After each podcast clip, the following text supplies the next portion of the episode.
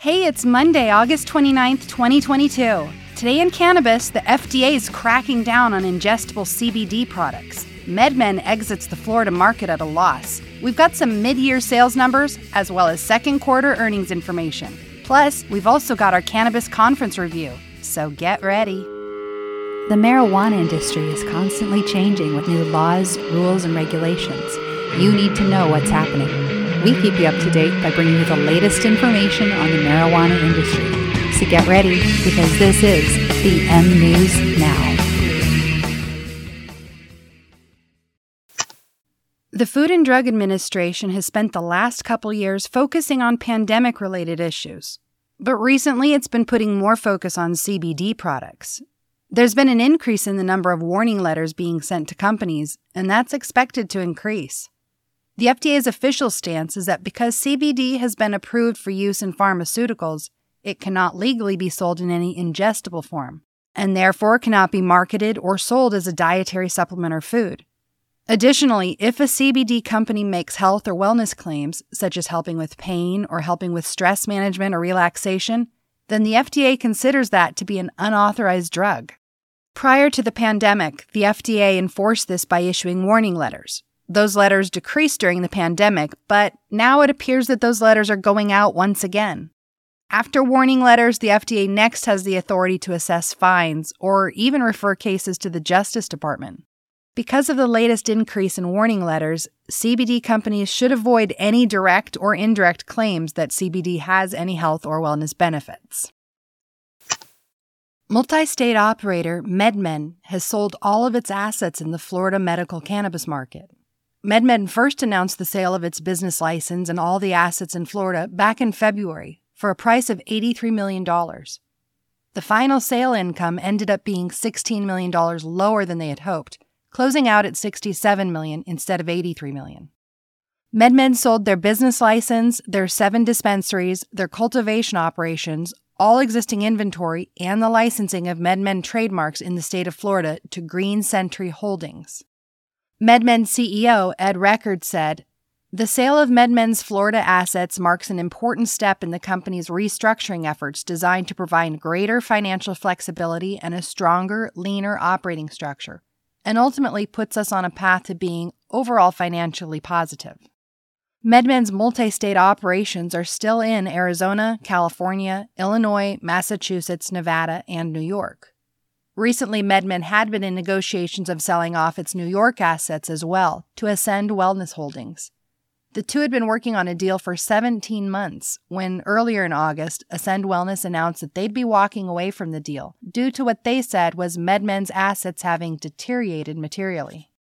MedMen CEO Ed Record said, New York's adult use market will be game changing for the entire industry, and we're considering all options to ensure strong shareholder return and we are focused on maximizing our existing footprint, including our operations in New York.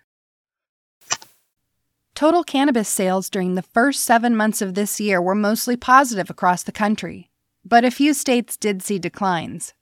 Most of the growth occurred in the new and emerging state markets. For medical cannabis sales growth, Missouri had the highest growth at 174%. Utah saw an increase of 87%, and Iowa had an increase of 63% in their medical cannabis sales. For recreational adult use growth, Maine had the highest increase at 159%. Arizona saw an increase of 64%. Michigan had an increase of 57%, and Illinois' increase was 20% for recreational cannabis sales. Some of the states which saw declines in their cannabis sales included well established markets, where the states are dealing with problems such as overtaxation, overregulation, and too much supply. Those states where they saw at least a 20% decrease in sales included California, Colorado, and Oregon. Second quarter earnings have been reported by some of the biggest cannabis companies. Most are showing an increase in their numbers, but a few have reported sales being down. Those would include Ayr Wellness, who's down 1% from last year, Tilt Holdings is down 2% over last year, and Planet 13 is down 13.5% from last year, although they still report having more than $50 million in cash on hand. Some of the big multi state operators with increases in profit numbers include the following Cresco Labs has seen a 4% increase over last year. Verano has seen a 12% increase from last year. Columbia Care is up an impressive 18% from last year's numbers. And Ascend Wellness Holdings has seen an increase of 20.7% over last year's total sales revenue. Of all these companies reporting their increases, they each had at least $80 million in cash on hand, with Ascend Wellness having the most at $140.6 million in cash on hand. The Cannabis Conference 2022 was held in Las Vegas on August 23rd to 25th. The event was presented by Cannabis Business Times, Cannabis Dispensary, and Hemp Grow. We were there, and today we're going to share what it was like. The event bills itself as the leader in cultivation and dispensary education. It also claims to be the only industry conference dedicated exclusively to plant touching cannabis and hemp businesses. They said that their goal is to provide cultivation, dispensary, and extraction professionals with the highest level of education from the brightest minds in the industry, covering the latest technologies, services, and solutions in the cannabis industry. The three day event hosted 40 hours of educational events with more than 90 speakers. There were close to 200 exhibitors across an 85,000 square foot exhibition hall. There were also plenty of networking opportunities as well. We attended and enjoyed the experiences there. We also spoke with many exhibitors as well as attendees to get their feedback on the event, and we found a highly positive response from those we spoke with. The event was held in several exhibition halls at the Paris Las Vegas Hotel, and it couldn't have been more centrally located on this strip. The ballrooms themselves were easy to access, being just a quick walk from the main casino floor and the hotel's restaurants. Inside the conference area, the ballrooms where the speakers and the exhibitions were at were huge, gorgeous, clean, and they felt very high end. It didn't look like your typical hotel ballroom, but instead, the Paris Las Vegas Hotel's decor gave the event a really luxurious feel. The check in area for the event was organized and easy, with plenty of helpful staff on hand to assist. Friendly faces everywhere made us feel welcome and comfortable, and we were able to breeze right through the check in process within a few minutes. Walking into the main conference hall, we were greeted by a huge expo floor filled end to end with vendors of all kinds. There were tons of attendees walking around and milling about, chatting with everyone. The event felt vibrant and full, but not overly crowded. The billing was geared towards cultivators and dispensaries or any plant touching businesses. We found that this year's event had plenty for all businesses, but it did seem like it had the most to offer for cultivators. For those cultivation companies, there was vendors for lighting, water systems, nutrients, humidity, planting materials, construction, greenhouses, pest management, drying systems, extraction equipment, packaging, and more. For dispensaries and ancillary businesses, we saw vendors that were focused on payment systems, management, software, transportation, staffing, training, accounting, taxes, legal help, marketing, banking, and funding, as well as others. We also saw dispensary franchise opportunities, seeds for sale, and edible support services. Of the vendors we spoke with, most felt that the event was very worthwhile attending and that they'd made some really great contacts while there. One nutrient company said they'd been busy all day making great sales. On the other hand, we did speak to at least one company whose services targeted only dispensary owners, and they felt that they'd not spoke to as many dispensary owners as they had hoped would be attending. Overall, though, the vast majority felt that exhibiting there had been worthwhile, and they said they would do it again. Attendees as well all seemed to agree that the event had been worth the time and money to attend. There was a networking evening event and a catered lunch, which made extra time for milling about and networking with others. We found people to be very friendly and approachable, and everyone seemed to be in a great mood. There was a real air of positivity throughout the conference. For those curious about the swag and the food that was provided or other goodies, those were available. Walking in, we were given a bag for holding information and swag, and some vendors had samples of their products or marketing items like pens and notebooks, water bottles, candy, and more. The conference provided food and drinks for the patrons, which was incredibly delicious. There was a buffet style layout provided with amazing Mediterranean vegetable salad, loads of sandwiches, chips, and a huge variety of awesome desserts to try.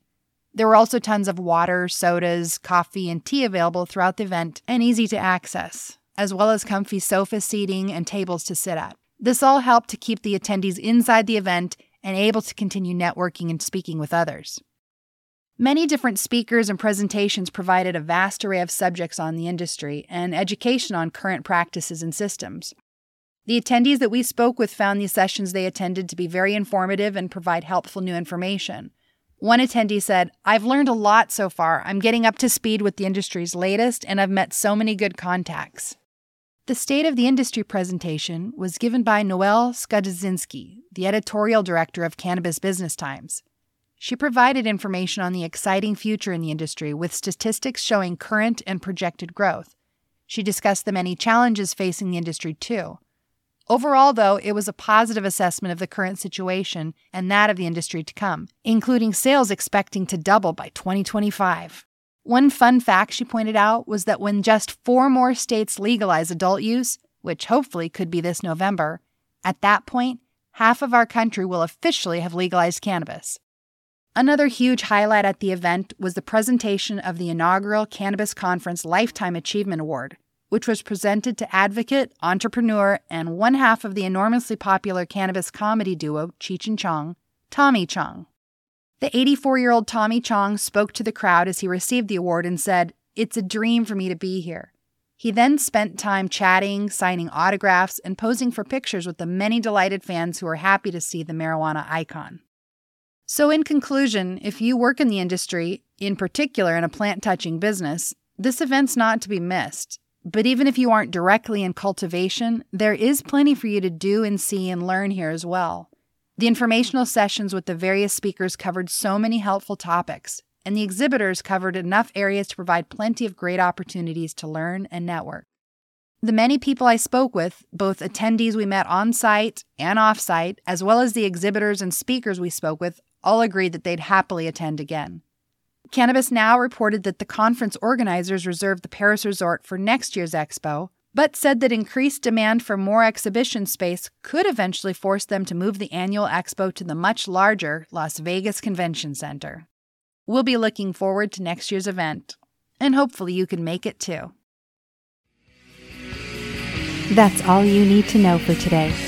Be sure to keep listening for the latest updates and follow us on themnewsnow.com. Later.